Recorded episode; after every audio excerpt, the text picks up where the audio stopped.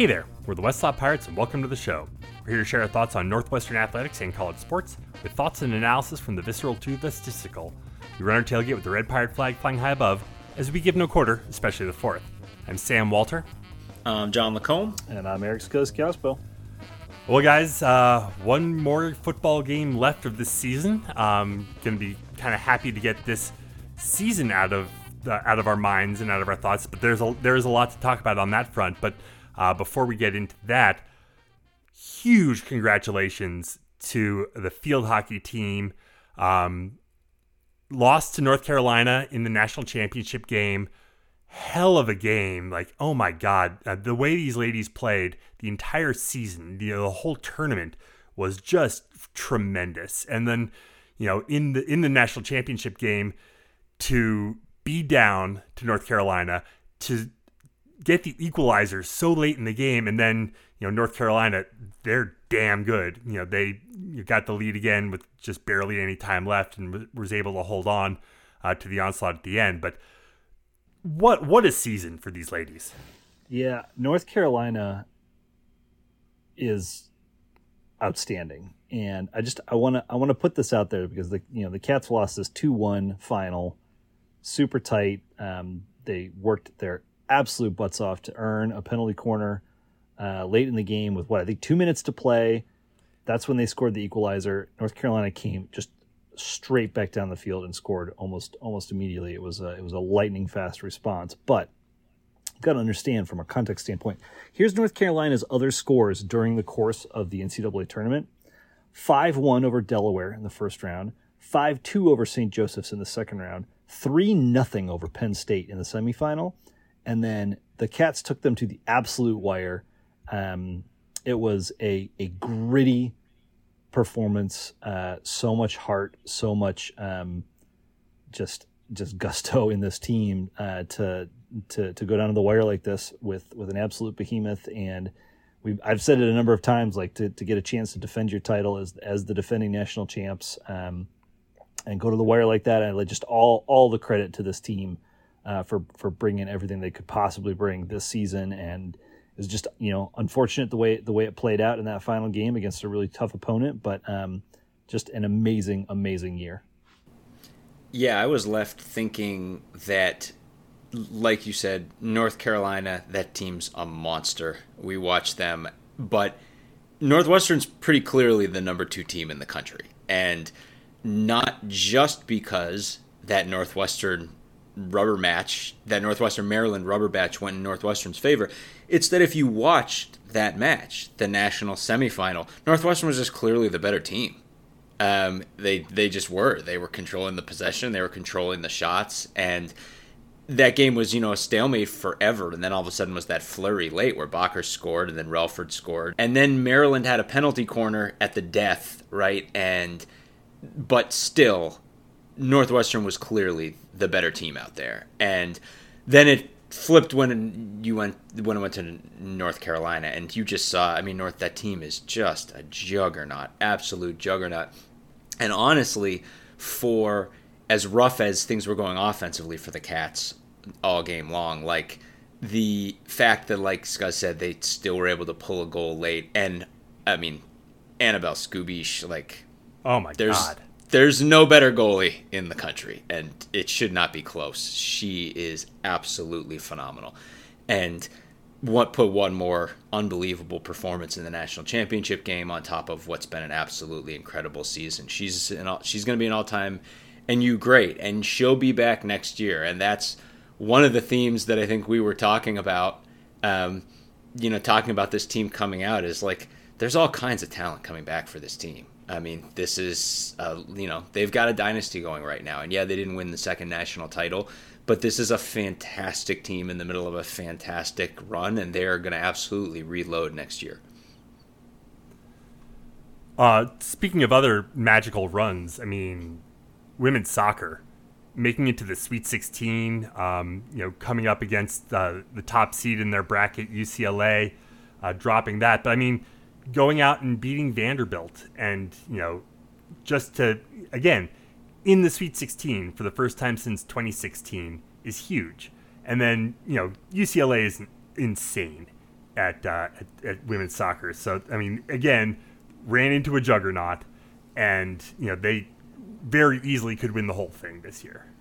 Yeah, so UCLA is the number one overall team in the country. They were the number one seed in this in this tournament, um, and in the and in the, the Cats regional, super super tough matchup. Um, but I think like what's more important is um, this team, you know, having lost one of their captains to injury, uh, one of their best defenders to injury in the uh, Big Ten championship game, and to notch two wins in the NCAA tournament, make it to the to the Sweet 16 to take out a Vanderbilt team that was very, very strong. I just like, again, all all the kudos and credit to this to this team for this wonderful run, this wonderful season that you know saw them knocking off a top ten team in in Stanford at the beginning of the year, and then just you know as you know Big Ten, uh, Titanic Big Ten match after Titanic Big Ten match, and and uh, they've been so much fun to to follow throughout this season. I think what got to number five overall in the country at one point. Um, and uh, will be really fun to see. You know, I think they do have a, a lot of a, a, lot of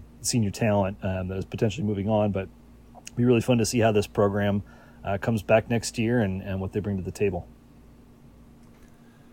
Uh, and then to, to round out the uh, the trio of women's NCAA uh, tournament runs, um, running being the effective word there, uh, cross country, um, you know, making it to the national championship uh, tournament. Uh, ended up finishing 30th. But again, we're, talking about. I mean, I'm just you know, Inside NU had had a write up on it. Uh, 75 traditional te- or 75 teams in the traditional Power Six um, have women's cross country without a track and field program. Seton Hall, Creighton, and us. In the last 20 years, those teams have combined for a total of one national championship qualification. That's us this year amazing. Yeah, it's incredible, and I, and again, we talked about it last week, but a lot of it spoke to the depth of the team, right? Like it was just a, an incredibly well constructed team, key transfers, and just a, a deep roster where everyone performed at, at a level. And yeah, like there's no one runner absolutely dominating on this team, but they did it with balance and they did it with depth, and they, they earned their place.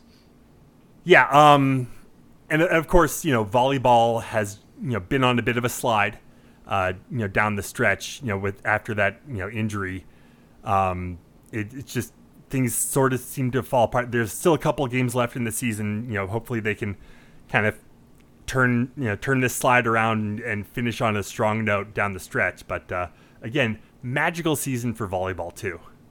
Yeah, uh, unfortunately, the you know the volleyball squad um, has has dropped a few games now. It's been it's been tough sledding for them. I think like the, uh, so so much of their success was was predicated on uh, the effectiveness of Sienna Nordemir as a as a freshman setter um, who was just working extremely well with the with the hitters and, and they, the offense was clicking and they're now trying to work in their their third string setter to the to the to the squad, and that's that's tough. Um, they went, you know, they lost I think 3-0 to uh, to Indiana this weekend, and took two of the sets to OT. So they're just like, you know, they they they had a great what first two thirds of the season and are just kind of struggling to the finish here with with some depth and injury issues um, plaguing them, but. Um, still like uh, another team that has been so much fun to watch and has has been the entertainment value of their games is is astronomical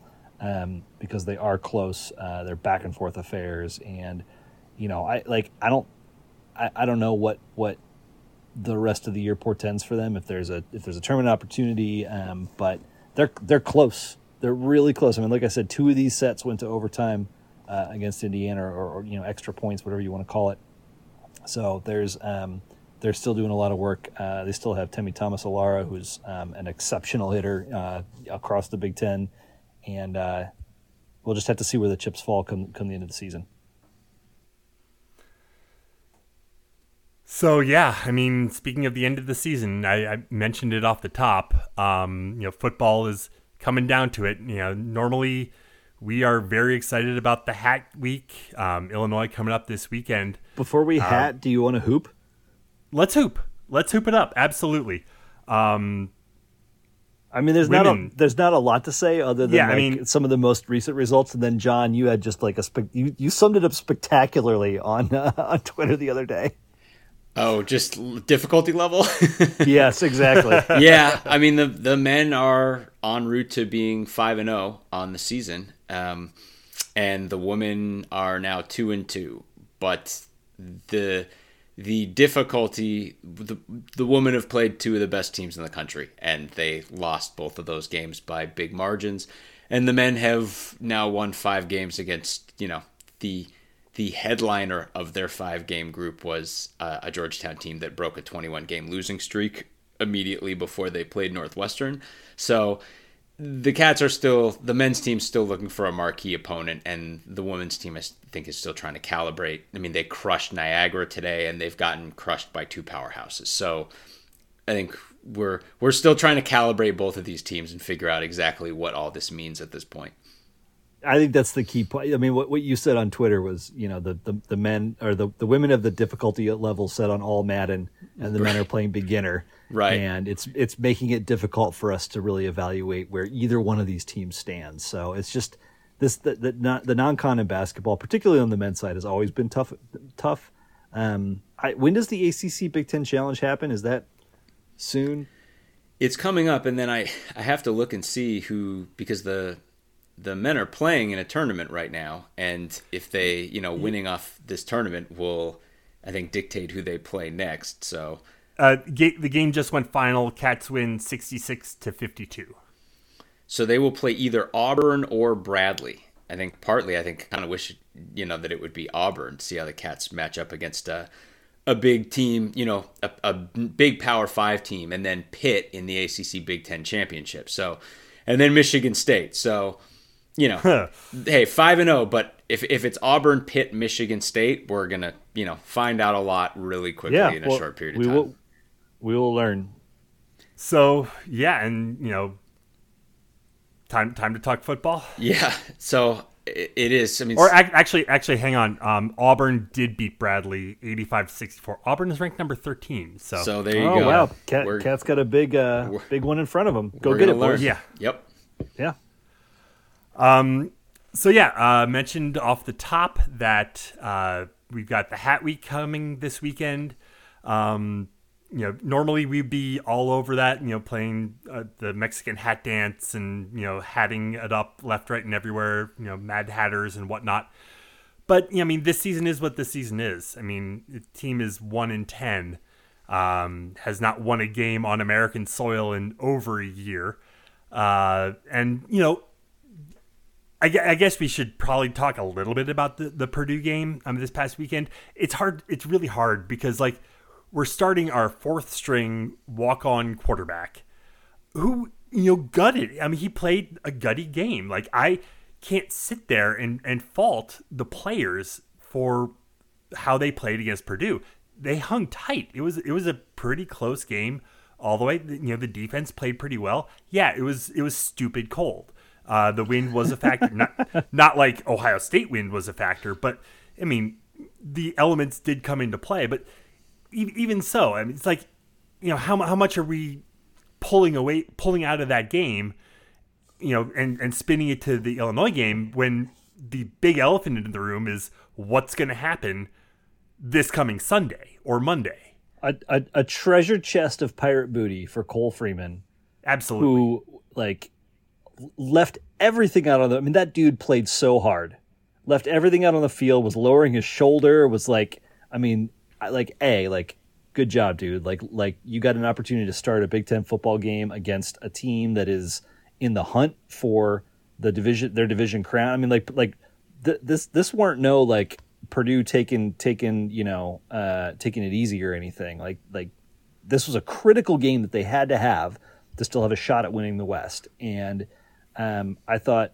I thought Cole Freeman like did Northwestern proud, did all of us fans proud, did the coaching staff proud. Like put everything out on the field, left it all out there. I thought a lot of the like we we saw a lot of the guys on the team. Malik working his working his tail off. Hull um, churning through through content uh, contact. Some of the defensive guys like played really really hard. Again, like we've said this probably three or four weeks in a row now. And actually, something I did learn at the Minnesota game, talking to um, some of the parents is like the, the captains did kind of call the team together after the Iowa loss and said, "Hey guys, like." Like where's the juice? We like we need to we like get ex- if somebody makes a good play, like get excited, support your teammates. Yeah, like our record's not where we want it to be. The season hasn't been what we want to be, but like that doesn't mean that we that we should bail on each other or um, or dial this back or anything. So I like I think I think you've seen that on the field um, since that Iowa game. You know, across Ohio State and uh, Purdue, and I, there was another one in there, wasn't there? Um, Minnesota. Um, but anyways, like I like all the pirate booty for Cole Freeman because like again like at, at one point there was somebody on Twitter someone on Twitter you know friend of the friend of the pod was like he's like he's arm throwing his throwing motion's kind of weird and I was like dude like like what it, like what are you doing like this is not like I, I, and and uh, and he figured out he, he understood what I was saying very very quickly but um the point being like uh fourth string walk on QB and he made the absolute most of it and like gave Northwestern a chance to win and like you just you you got to take your hat off to that. Sure. Um, I think the he did and and the effort of the players and like I said I mean I, particularly on the defensive side of the ball um, Rod Heard and Devin Her- Rod Heard and Devin Turner have a really good two game stretch going. Those two guys I think have combined for 27 solo tackles in 2 weeks, which is just amazing stuff um, against two teams that just tried to pound the ball at them, running the ball. One team had a lot more success than the other. I think one of the things I'd say we were finally gifted to, um, gifted in this game for, I mean, I don't know how many times it's, you know, we certainly have had been blessed with favorable circumstances, but this is the first time we had an opponent that played like trash on both sides of the ball. Purdue played an awful game and just you know deserved to i mean they deserved to lose. They were playing a team that was almost certainly not going to beat them but they played really poorly. Aidan o'connell the stats show he only missed nine passes over half of those would have been touchdowns he just was not locating some wide open guys in the game um, and they lost their starting running back and their starting center and it kneecapped their running game a little ways into the second half they were just ground to a halt combined with great effort from the guys um, on defense. And but with all that said, I mean, it was 17-9. It never felt like we had a chance to win this game. Um, and I think the, the the Freeman piece of it, you guys already said it, but you can look at a guy who had real issues throwing the ball in this game.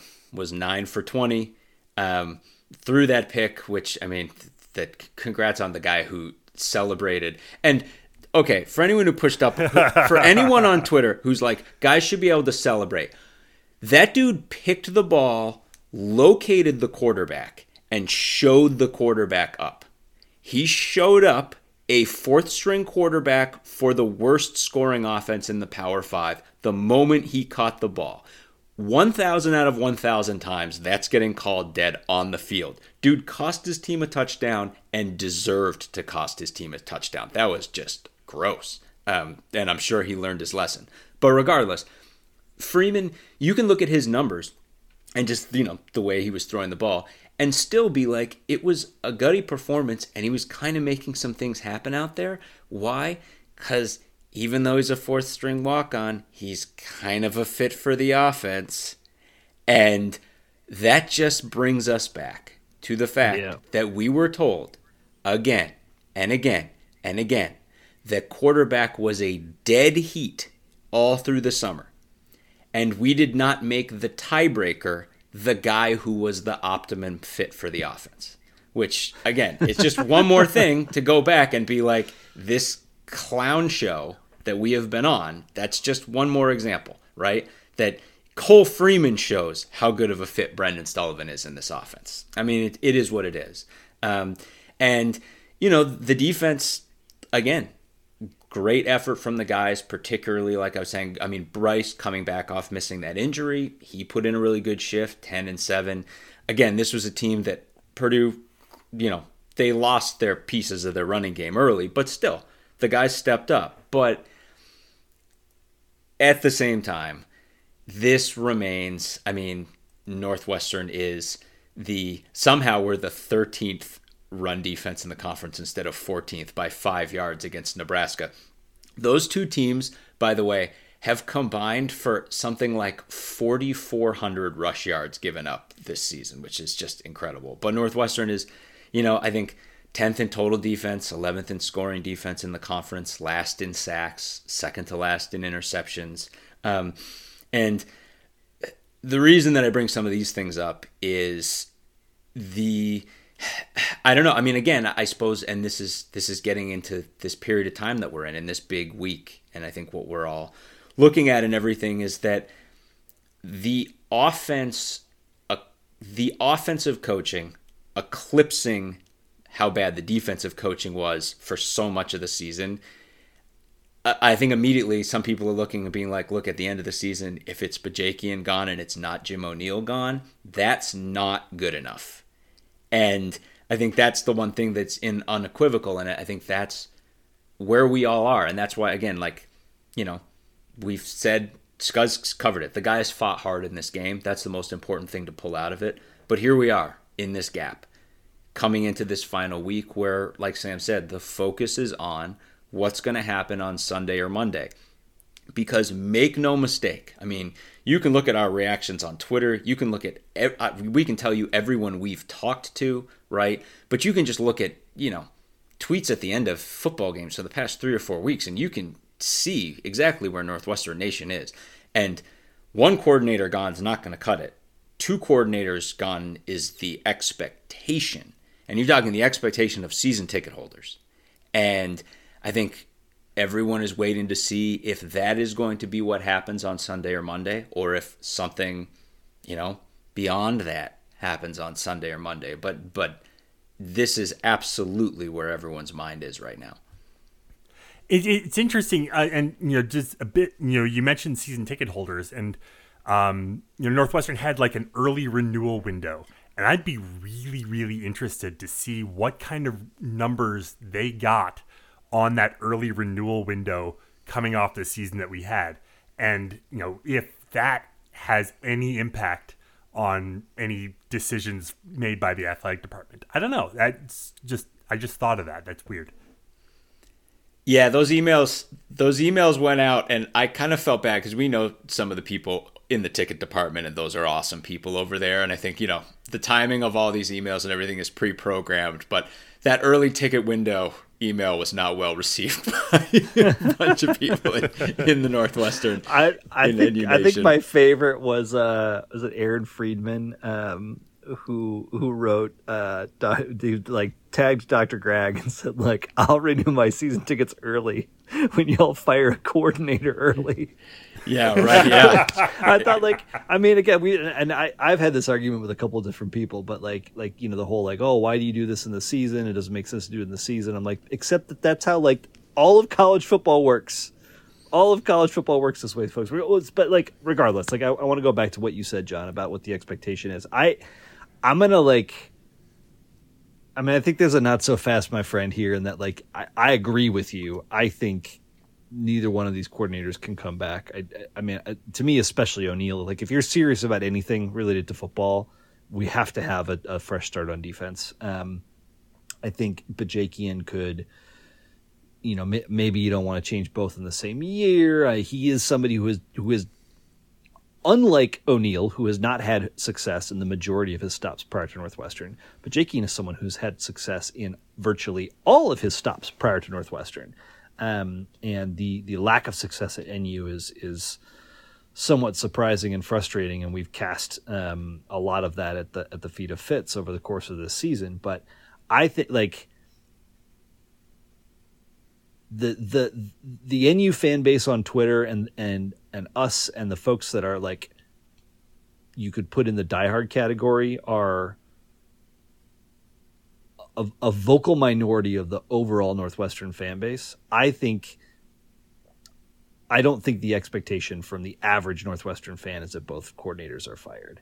Um, and I think if something were to happen with Fitz, I think a, a, a plurality of the fan base would be totally shocked.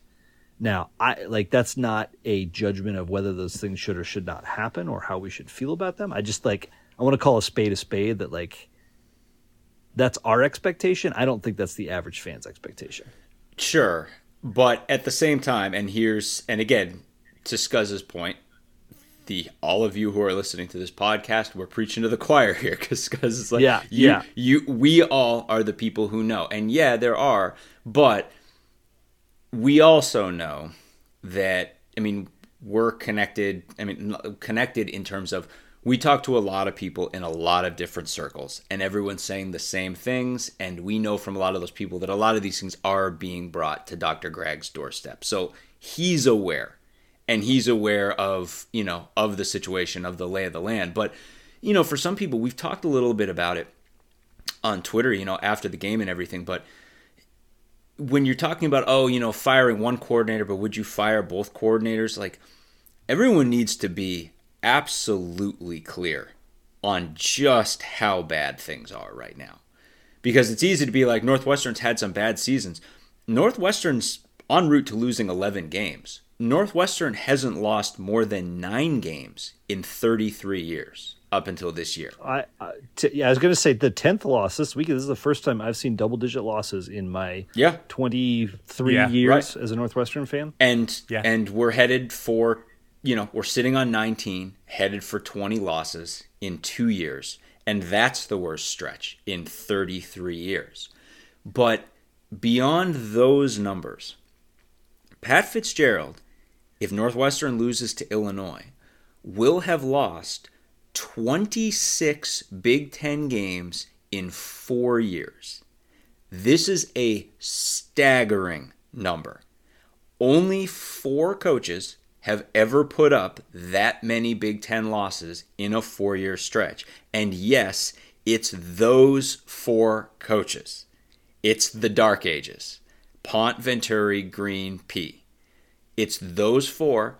And in each one of those cases where those coaches tied, and again, this was not 26 is not a number that people were running past even in the, the height of the dark ages. You have to go to denny green to see a number much bigger than 26 in those four cases where a, a coach lost 26 big ten games in four years two times the coaches were immediately fired.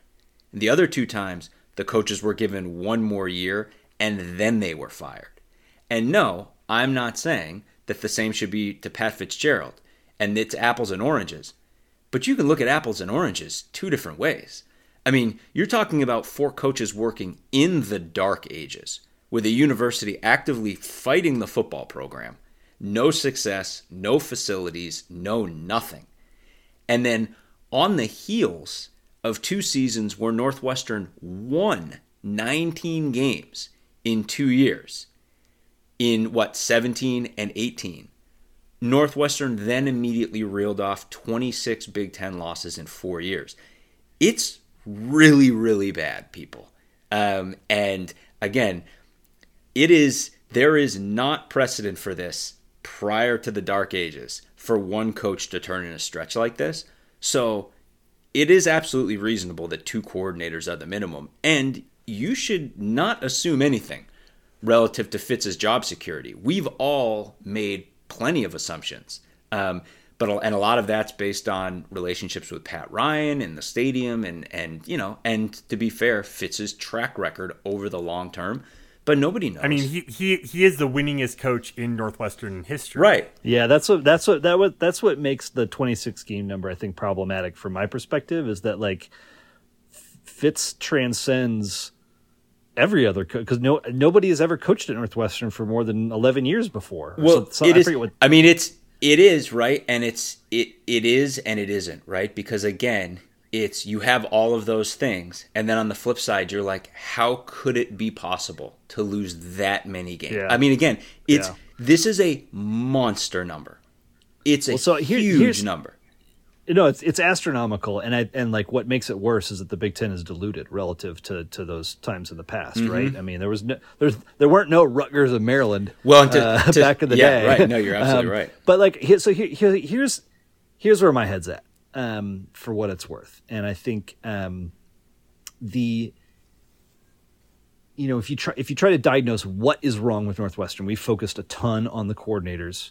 Um, we've certainly focused a lot on Fitz's uh, philosophy. You know, we all, well, if if if you're if you've been a Northwestern fan for more than ten years, you rem- you remember a time where the identity of Northwestern football was on the offensive side of the ball, and that outside 50, of 54 51 you know that that yeah, I mean, even even the the Dan Persa years, uh, Yeah, uh, honestly. sure. Um, but like short of Justin, you know, Justin Jackson's um, running ability during his four years, and the way that we tailored our offense to that was was somewhat of an identity. But um, like the identity of this team, as Randy Walker built it, um, and this was like a lot of people hated this at the time because they were like, "Why can't we have a defense?" Um, was was very offensive uh, in nature, um, and Fitz has slowly changed that. He has he has dialed back the explosiveness on offense. He is focused on recruiting defensive players. Um, you know, you have finite resources in college football. You have to you have to pick and choose a little bit. At the same time, I think like I remember I remember the times where like we turned Zeke Markshausen into I think the leading receiver in the Big Ten in receptions. Um, this was like a like like a no stars like walk on dude like had a great season. Like we, we turned Aust- Austin Carr was was on nobody's radar, and um, was one of the top three wide receivers in the country his senior year. Has been in the NFL ever since. That like that type of player development and that sense of Northwestern being able to out out- outthink, out perform, out execute, out whatever the opponents. That is that is the thing that's most galling to me, and I I think there are, in addition to the coordinators, I think there's one other like problematic element is that the atmosphere of college football has changed from five years ago, let alone, you know, 17 when Fitz took this job. And we are in a, a era of player enablement, NIL, transfer portal. If as a coach you cannot get your head around these things and figure out how to use them to your advantage as opposed to them just being a detriment to how you're operating your program, then like you're probably out of your depth in, like the game has has moved on in in, in a way and, and I don't mean that meanly it's just it's just the reality of the nature of of this game and this sport and and this business frankly has changed dramatically in the last 4 years and Northwestern has not kept pace Yeah. and that's not all Pat Fitzgerald's fault but if he's unable to um to bring himself i- into that new way of thinking or if those are around him are not empowered to help carry that load, um, then it is absolutely 100 million percent time for um, new voices and new ways of thinking. Well, and that's the thing, right? I mean, it's it's it's you're right about everything you said, and if it's going to be Pat Fitzgerald, it has to be Pat Fitzgerald surrounded by people who will handle that piece of it, right? It's you have to surround him with young forward thinkers who'd be like, all right, look, you handle the program aspect of this, you handle everything, all your strong suits, you lean into this. We will handle scheme, NIL, all the new things. But Hey, hey, Ma- Ma- Mack Brown ain't handling any of that shit at North Carolina, Yeah, right? Sure Like. That's for sure.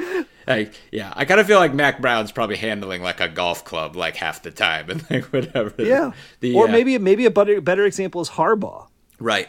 And that's the thing. Like Harbaugh made those. That's, that's a that's a great example because you know a couple of years ago when Harbaugh when Michigan was on the downswing, and you know Harbaugh was basically said make some changes or here's the door. he had his come to Jesus moment. You're absolutely right. Yeah, and that yeah. was it. And he and he and he brought in a young, dynamic thinker in, on offense in Josh Gattis, mm-hmm. um, and they have rebuilt their offense in a in a modern way. And look, here they are, two years in a row, vying for the college football championship. That's not an accident. Right. And again, and there are so two things like one, people are going to be like, yeah, but like look at like the way Michigan can recruit and apples and oranges and stuff. Yeah, of And I- course. like we're I- not we're not but- asking to be in the playoff. Oh, yeah, I mean, but- maybe eventually. But I want to go right at that because I also want to go at what you brought up earlier, which is change, right? And the notion of look at college football look at the way it's changed in just like the past three or four years, right? And it's like, well, college football is always changing and it's gone Yeah, through yeah. major periods and shifts.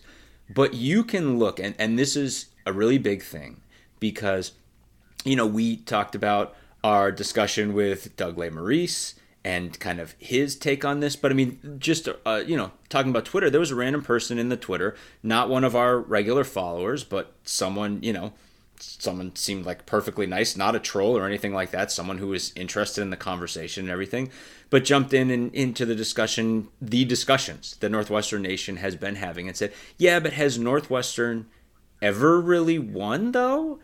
And we had to jump in and be like, "Oh yes. Oh yes, we have."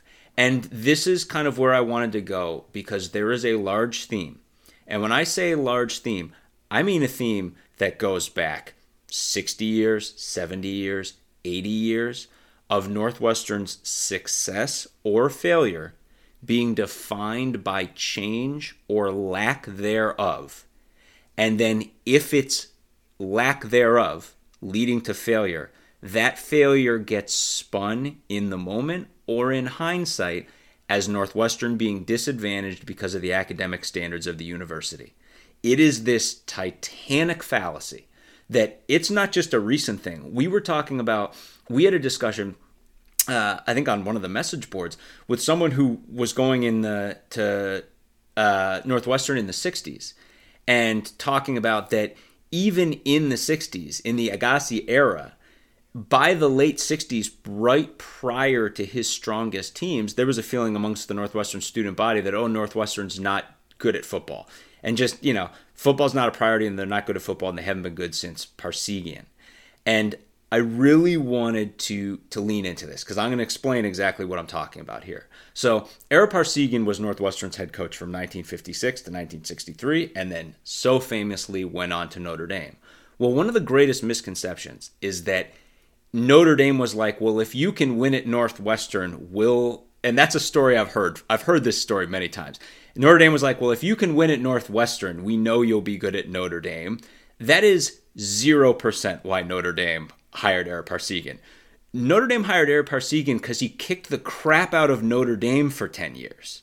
Because Northwestern was all over Notre Dame for a decade and then they went and they got that guy. That's why Notre Dame wanted Parseghian. If you look at Parseghian's win percentage, and then you look at the five coaches who coached there before him in the 35 years before him, three of them had straight up better records. Two of those have better career records than Fitz. And then a fourth, uh, Bob Voigt, has a better career record than Gary Barnett those were all the guys basically who preceded Parseghian. Okay? But Parseghian was the beginning of this thing. And it's like when change kills you, it never kills you immediately, it takes time. And by the time Parseghian was finishing up his career at Northwestern, he was going head to head with the Northwestern with the Northwestern leadership being like you have to give me some air on these standards and you know whatever standards he was asking for, right? Probably don't even hold a candle to just whatever the standards are that Northwestern operates under now, where we're number one in the nation in APR every year, right? You know, whatever Ara was asking for probably doesn't even hold a candle to that. He just wanted something that was somewhat reasonable for the time, and Northwestern would give him nothing. So finally, he threw up his hands and he left and he went to Notre Dame. And then Alex Agase was left picking up the mess. And the ship that, the slowly sinking ship that Parseghian left, Agase was stuck with. And it went down and down and down. And then he had this brief swell where he had two classes of good players. But even by the time those days arrived, Northwestern students in the 60s were already spinning it as, yeah, but Northwestern can't compete. To give you a point of reference, up until the point I'm talking about, like 1970 ish, Northwestern and Iowa were net even in the entire histories of the football programs of their schools up until that point. Northwestern actually was a little bit better than Iowa was. But this slowly sinking ship, and then they just will never adjust the standards. And college football starts to go through this great shift in the 70s and the 80s, and Northwestern just sits it out. And the university starts actively fighting against the schools and everything. Um, and it just totally sinks things. Failure to change. But it was explained at the time as like, oh, no one wants to come to Northwestern. No one wants to do anything. Northwestern was doing just fine. But at the time, Northwestern decided to sit out two decades of football. Iowa got Hayden Fry, and they won four and a half more games than Northwestern for two decades. And then since those 30 years, Iowa's only been one game better than us for seasons. But if you look at Gary Barnett, chances are if you're listening to this podcast, there's a whole wing of you who've read at least one book about Northwestern, about that Rose Bowl season and Gary Barnett. And what's the theme? Gary Barnett came in and changed everything. He changed everything, every single thing, top to bottom, and built the program from the ground up. And then Randy Walker came in with Kevin Wilson, and they totally redesigned a new offense that no one had seen. Sam, you mentioned 54 51 earlier. 54 51, which all of you have watched so many times, is a bunch of Michigan NFL defensive players literally having no clue what we're doing on offense. We were the great innovators.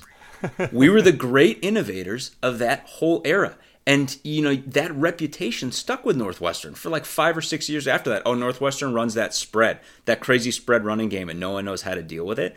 We were great innovators. Um, and we had a lot of success under Fitz, but like Scuzz was saying, these things, when it's change that kills you, it happens slow. And it's slowly happening. And one of the things that I look at is the Kain Colter situation. And I mean, we talked about it way back in the day at the dawn of this pod. And that the thing that was so maddening to us about it was that any person, whether you're for it or against it, would have been like, the landscape is going to shift. This is a house of cards built on money that's not going to the players. It can't last. It's going to change. And that when it did, the first shots in those battles were going to be fired by players at a school like Northwestern. It just makes sense. Brilliant, free thinking student athletes, they're going to end up. Colter's final two choices were Stanford and Northwestern. In, and the idea that Northwestern wasn't. And like, and yeah. he com- he committed to Stanford before they right. backed out on it. Right. right. And that the idea that Northwestern wasn't seeing the chessboard there or was seeing it and was willfully ignoring it and just being like, this is coming and it's probably going to happen here. There's a really good chance. And when it does, what's our plan? And we could have been the forward thinkers 10 years ahead of the game. And instead, we very publicly stamped on that whole thing. And then 10 years ago, we're watching a Brandon Joseph go out the door looking for NIL opportunities somewhere else because we are last in that space in a situation where we could have been first. We could have been first by a mile. And it's like thinking like that, it's failure to change and it does, it kills you slow. And we are in that place right now. We are slowly arriving to where we're playing catch up and there are going to be people, especially outside the Northwestern program, who are going to be like, "Oh, yeah, but that's you guys just can't recruit. You can't get the guys in there that you need. And it's all BS. It's all BS. Northwestern can change and succeed, or they cannot change and watch things slowly slide downhill. It has ever been thus.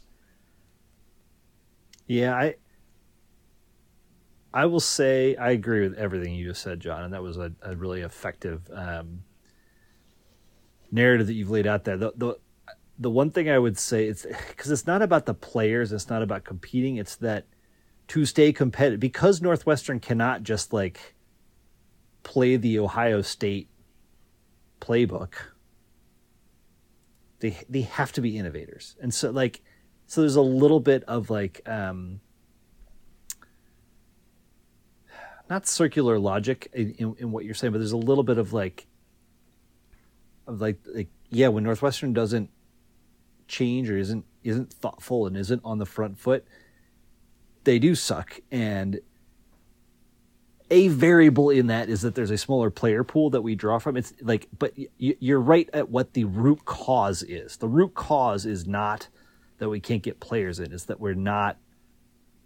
It's that we're not staying on top of of where the sport is is trending. Right, and it's absolutely and so like, like, it abs- it's absolutely true, right? That if we're not changing, no, with this player pool, it's not good enough. Yeah, exact exactly. And so like I, like that's just like I, th- I think that's just a really um, helpful because I think a lot of people who are going to hear they're going to be like, well, what are you talking about? Like we can't get a quarterback. Well, like why can't we get a quarterback? Let's let's evaluate why we can't get a quarterback. Is because we're still running a 2012 offense?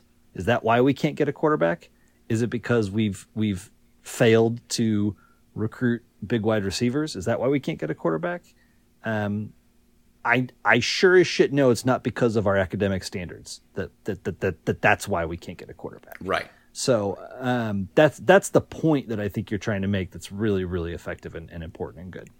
Is it we can't get a quarterback an NIL deal that he's getting everywhere else? Well, now, I mean, well, because like, well, let's let's talk about NIL specifically because, like, so first and foremost, this is not something Fitz controls.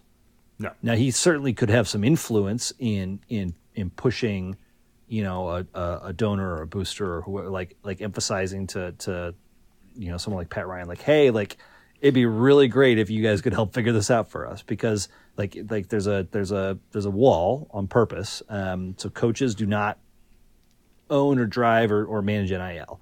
And well, and, and they did bring in, that organization to to deal with on campus NIL, but I mean, we haven't heard anything about what that organization is doing since they made that announcement. Well, more problematic. They're at least a year behind everybody else. That's that's yeah, the problem course, with NIL right now. It's and, and again, like this this is not something that you can put at the at the feet of Coach Fitzgerald. I think like a program that operates generally conservatively and has like actively pushed back against like pl- player like uh, desires and benefits in the past in some way, shape, or form, like is you know probably not well suited to take on NIL. So like they're not like they're not completely without culpability, but um, this is not something that they could have solved in the last eighteen months. Um, but because Northwestern was slow, because no, because and when I say Northwestern, I mean like the broader Northwestern community. Nobody nobody jumped on and picked up the ball and ran with this in the way that that uh, booster organizations at other schools did. So um, that we're just we're just behind the eight ball on NIL, on NIL. And what I think what I've heard generally is yeah we can we can do anything except get a QB because we can't afford a QB because we haven't set up the infrastructure. We don't have the money flowing. We don't have the the the pool um, to support that yet. It doesn't mean that it can't happen in the future. But I just I think I think it's really important to get specific about NIL because it's very easy to be like ah rah, rah, rah, you know. Well, um, well, to the two related to that though, because okay, you're right. So like some of that doesn't fall at the feet of Fitz, but there has been this kind of thing, right? I mean, where there's a group of decision makers, and it it has included Fitz, and it has included you know the top of the athletic department. It included our outgoing university president, right? Where you know the the whole AD situation painted the picture of a small cabal of individuals making a group of decisions and not seeing the chessboard. And that was I mean that was our whole, you know, in the moment with that with the whole AD situation, the thing that burned us so bad was that is not seeing the chessboard and not being like you're only seeing what's happening within the first hour after you announce this. And how are you not seeing what's going to happen tomorrow and the day after that and the day after that and how this is just going to be an inferno that's going to burn for 2 year 2 weeks until you finally retract the decision. It's like we could all see exactly how this was going to play out. And it's the same with like the Kain thing where it's like, you know, we've that that was an era of you know within the athletic department of so much success in so many ways in terms of Chicago's Big Ten team and growing the the football program and all these things, but there were chances, right, to be a leader in spaces and present certain forward thinking, you know, things and and see the chessboard in a level that we haven't. And that was, you know, in the NIL to your point, guys like, right, he's not directly controlling, but like we certainly heard no shortage of chatter over the past like five or six years that is like, yeah, like Fitz is not on board with X, Y, and Z, yeah. you know, and it's and yeah, those kind of well, things. He, he, yeah. he he didn't go as far as Dabo, who famously said he would retire if players ever got paid. I'm still waiting for that retirement yeah, ceremony, right. Dabo. Um, Yeah. But Fit, Fitz certainly has, you know, has always espoused an old school coaching mentality.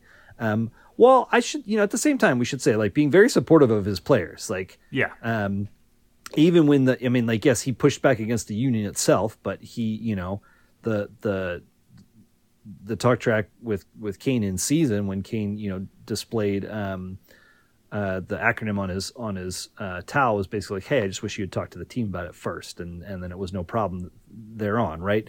So, like, I, I don't want to paint him as like some, you know, a hole grump whose players hate because I don't think that's No, who not at all. Either, He's, he's but beloved but- by his players. But I mean, it's just yeah, for- but it's but it's a, it's a, it's an old school mentality, Right. and you are 100 percent right. Fitz has influence. Well, he he cannot go out and say, "All right, here's what we need to do for NIL: do X, Y, Z, P, D, and Q." He cannot do that, but he certainly has influence that um, he has wielded. What feels like in the opposite direction, most likely. It is. I mean, again, the word is change. Change is the operative thing, and Yep. Northwestern is at a at a junction point where we need radical change in this football program. It doesn't have to be Pat Fitzgerald. Fitz can stay, but if Fitz is staying, you've got to bring in an offensive and a defensive coordinator who are coming in with new ideas and new approaches and you know young energetic guys it would be great to see some coaches of color it would be great to see just again you need to attack the current era at the coordinator position. Um, and you and just be, again it needs to be forward thinking. It needs to be new ideas and it needs to be northwestern you know jumping back to the forefront of that era that place that place that's delivered them so much of their success and just getting away from just stagnating which has always been where northwestern's problems have come in. Um, so yeah. And again so yeah this is where we're all sitting and it just is casting this massive shadow over the game. And you know and again right this is our rivalry game and it's a rivalry game against a really good illinois team. And it's just these are all the things. I mean northwestern nation or certainly northwestern nation in terms of as we said earlier the people who closely follow northwestern football people who listen to this pod people who are active message boards twitter tailgates everything right? Um, have an expectation both coordinators are out and are waiting to see um, exactly what's going to happen the day days is after this game. If you or a loved one is seriously injured by someone else's negligence, hire Kent Simpson of the Simpson Law Group. After over a decade prosecuting murder cases in Chicago, Simpson opened his own firm focused on wrongful death and personal injury cases. He specializes in car, truck, motorcycle, boat, and other transportation accidents, as well as construction accidents, medical negligence, slip and falls, product liability, and more. Millions recovered for clients, no fee unless he wins. The Simpson Law Group compassion, empathy, and vigorous advocacy. Go to simpsonlawgroup.com or call 312 332 2107 for a free consultation and go cats. So I, I do want to bring it back to the, this game on Saturday. I mean, um, the, there is the hat to play for. I mean, we've had the hat for a long, long time, and you know Illinois took it last year. Um, we've seen bad Northwestern teams beat good Illinois teams for the hat. You know, I, I think back to the a few years back when we had no business being anywhere in that game, and we you know went out and He's, we have a fourth string quarterback playing in this game, but he's still a quarterback. He's not like a safety playing running back. So yeah, I think the the difference though is that Illinois is they're really good. a dramatically improved squad. And and do Yes, not do, do not allow their two most recent losses to dissuade you from the fact that this is an excellent team and a very poor matchup for Northwestern as the rest of the season has portended as opposed to like in 2019 like Illinois was also bad in 2019 Yeah, I mean, here like I they have lost three in a row, and you Yeah, know yeah, the true. the Michigan State one was kind of weird, but you know the Purdue game was close. Obviously, the Michigan game, you know that was that was super close. I mean, they gave Michigan all they could handle. So, you know, I'm trying not to like read too much into their three game losing streak, but you know it, it is there, and like They're losing is contagious. Sure. I mean, they're they. I mean, I mean, it's they came within a missed field goal of within a missed Michigan field goal of beating the number three team in the nation last week. Um, Right. And they did it with Sure. they did it with defense. Um, and they're again like they, they they got a Purdue game that we definitely didn't get. I mean, if anything, you know, we got a little bit of a letdown game, but I mean, the guys stepped up. I mean, to circle back, I mean, the guys played their asses off against Purdue, but Illinois is a really good football team. I mean, obviously the health of Chase Brown, but I, you know, I think we have every indication that he's going to play. Um, I think that's the expectation, and if he plays, they're just a great football team. I mean, they've had a couple tough losses down the road, but this is a team that, lest we forget, I mean, they pasted Wisconsin early in the season. They beat Minnesota handily. They whooped on Nebraska. Like, they're this is a team that gave gave up a ludicrously low number of points through their first, you know, 10 games of the season. So, and we're trotting out our fourth string quarterback with God love him, Cole Freeman, but um, we're bringing that up against a defense that is a really, really good defense. No, they're not Iowa, but they are an awesome defense. And it's, you know, it is the longest of odds. I guess it like the one the one piece of optimism, I guess, and we talked about this a little bit last week, is that you know I, I what three weeks ago or two weeks ago I went through Illinois' schedule and the teams that they've beaten, and like the the offenses aren't much to sing at. So, um, you know, I think when they were what the number two defense in the nation or whatever, like that was maybe a little a little over uh, overboard, but um, I think that like it's just it's hard to not see the the the gap between how they're playing and how we're playing. I mean, you'd have to see you'd have to see a pretty sizable turnaround from Northwestern. Now, are we do we 100% know that it's Freeman? Do we know that Sully No. is out? Uh, obviously, we know nothing. Right. yeah, yeah, yeah. I think, uh, yeah, actually, I want to say we do. Um, I believe, I think this is true that Hilinski and Sullivan are both out for the year.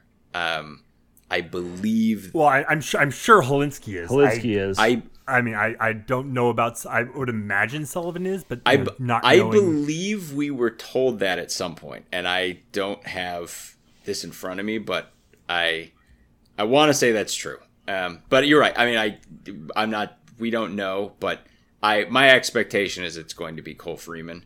Um, but you know, I mean, this is Illinois held JJ McCarthy to you know 50% completions, 46.7 QBR.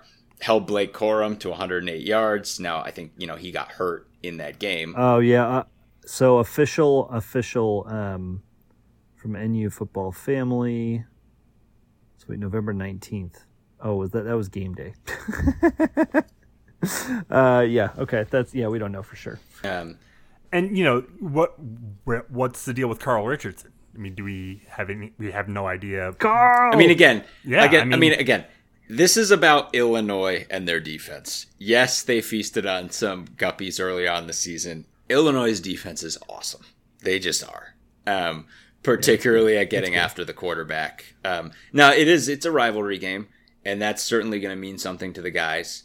Um, and you know, beating Illinois at home to end this horrible season would certainly be something to take out of it. But I wouldn't make that an expectation. Again, like Illinois is, they've had three tough losses in a row for a what's a really good football team. I mean, again, lest we forget, this team's a missed field goal right now from being eight and three, coming off a win over the number three team in the nation. Um, they're they're really good. Um, know, at, least the weather's going to be going to be nice. At least from what I'm I'm seeing right now. Um, shoot, yeah, I- like 52 degrees. Um, you know, breeze breezy in the afternoon, and it's an afternoon kick. So, uh, you know, 2:30 start. You know, finishing under the temporary lights that they're going to be dragging in. Um, but you know, at, at least you know you know we're not going to have to sit outside in gale force blizzard like conditions. I mean, you you know- that's bad for us. Northwestern has depended on those kind of conditions this season. yeah, no, that, that, that's that's true. That's true. That's true. That's true. Um, at the same time, like I like there's there's you know the and we've said this uh, you know over the last few weeks. It's been obvious that the winds are are few and far between. But um, you know, there's some some really awesome guys on this team that we've loved watching during their time with Northwestern, and this is their this is their swan song. Mm-hmm. Yeah, I mean, senior day. I mean, we, we you know talked a lot about these guys all season, and um, you know, a lot of these seniors, this is their last time playing at you know at Ryan Field. There might be other guys who this is their last time playing at Ryan Field. That's a conversation I think we should you know save for down the road. Um, the transfer portal of it all uh, see what happens after the game before we start going into potential transfers. But you know, ju- just on, on the subject of these seniors who you know are, are coming out here, they're gonna you know put on the, the purple and white for the last time at Ryan Field. I mean, it, it's you know definitely worth going out supporting them. You know, if nothing else, I mean, these are guys who had to deal with the COVID season. You know, couple Big Ten West championships, a couple terrible, terrible seasons. So like these guys have been through it all, and you know, obviously not the way they wanted to round out their careers, obviously. But uh, you know, the least we can do as fans is to go out and support them. Yeah, absolutely. And I mean, we'll, we'll be there. Um, Sammy and I will be there. Um, we sat out the monsoon against Ohio State, but this is like Sam said, this is senior day. This is Illinois. Um, this is a, a, seismic season, and we're going to be there. We're going to be tailgating under the red pirate flag, and uh, we really want to see all of you there too. I mean, obviously, there's a lot to talk about, um, and you know, you want to have some more of those discussions. You hear what you you know hear what you're hearing on the pod. Um, come find us at the tailgate. It's been a long time, you know, since uh, since we were able to be there, um, and we uh, we want to see you guys. We want to hear from you, and you know, come come have a brat with us and uh, have a beer, have a brat, and we'll we'll close this season out in good company. Anything else to uh, talk about before we get out of here tonight, guys? I I'm I'm just wondering, like, if I take a a a, a USA Northwestern parlay, what kind of odds can I get? I'll uh, Oof. Oof. if if we if we double up Illinois and England in two days, then you know I, I take it all back. But uh, oh boy, oh. yeah, it's uh, that's I I was thinking about so I mean for the soccer fans in this group, like that was the second half of that Wales game was such a gut punch. Uh, I mean, it could have been worse, but it was pretty bad. And it's like you know, it, eh, there was a time, Scuzz, when at least we had your Vikings, but that that, that seems to be. How dare you? How dare you? Viking warship seems to be running aground a little bit, but the uh, but poor Sammy, poor USMNT, Northwestern football. Look, folks, it ain't it ain't been the rosiest year. It ain't been the rosiest stretch. Come come drink with us at the tailgate is what I'm saying. That's what I'm saying. Come have a beer with us uh, and some good company at, at the tailgate. Uh, so we'll go ahead and leave it there for tonight. Uh, head to our website, westlotpirates.com, where you can leave comments and questions. Find us on Facebook, Twitter, and Instagram at Westlot Pirates, and email the show, westlotpirates at gmail.com. Tune in next time as we give our visceral and statistical views on Northwestern athletics, and look for us in the west lot of Ryan Field flying the red pirate flag, because we give no quarter, especially the fourth. For John Lacombe and Eric Skazbo, I'm Sam Walter. Thanks so much for listening. We'll see you next time.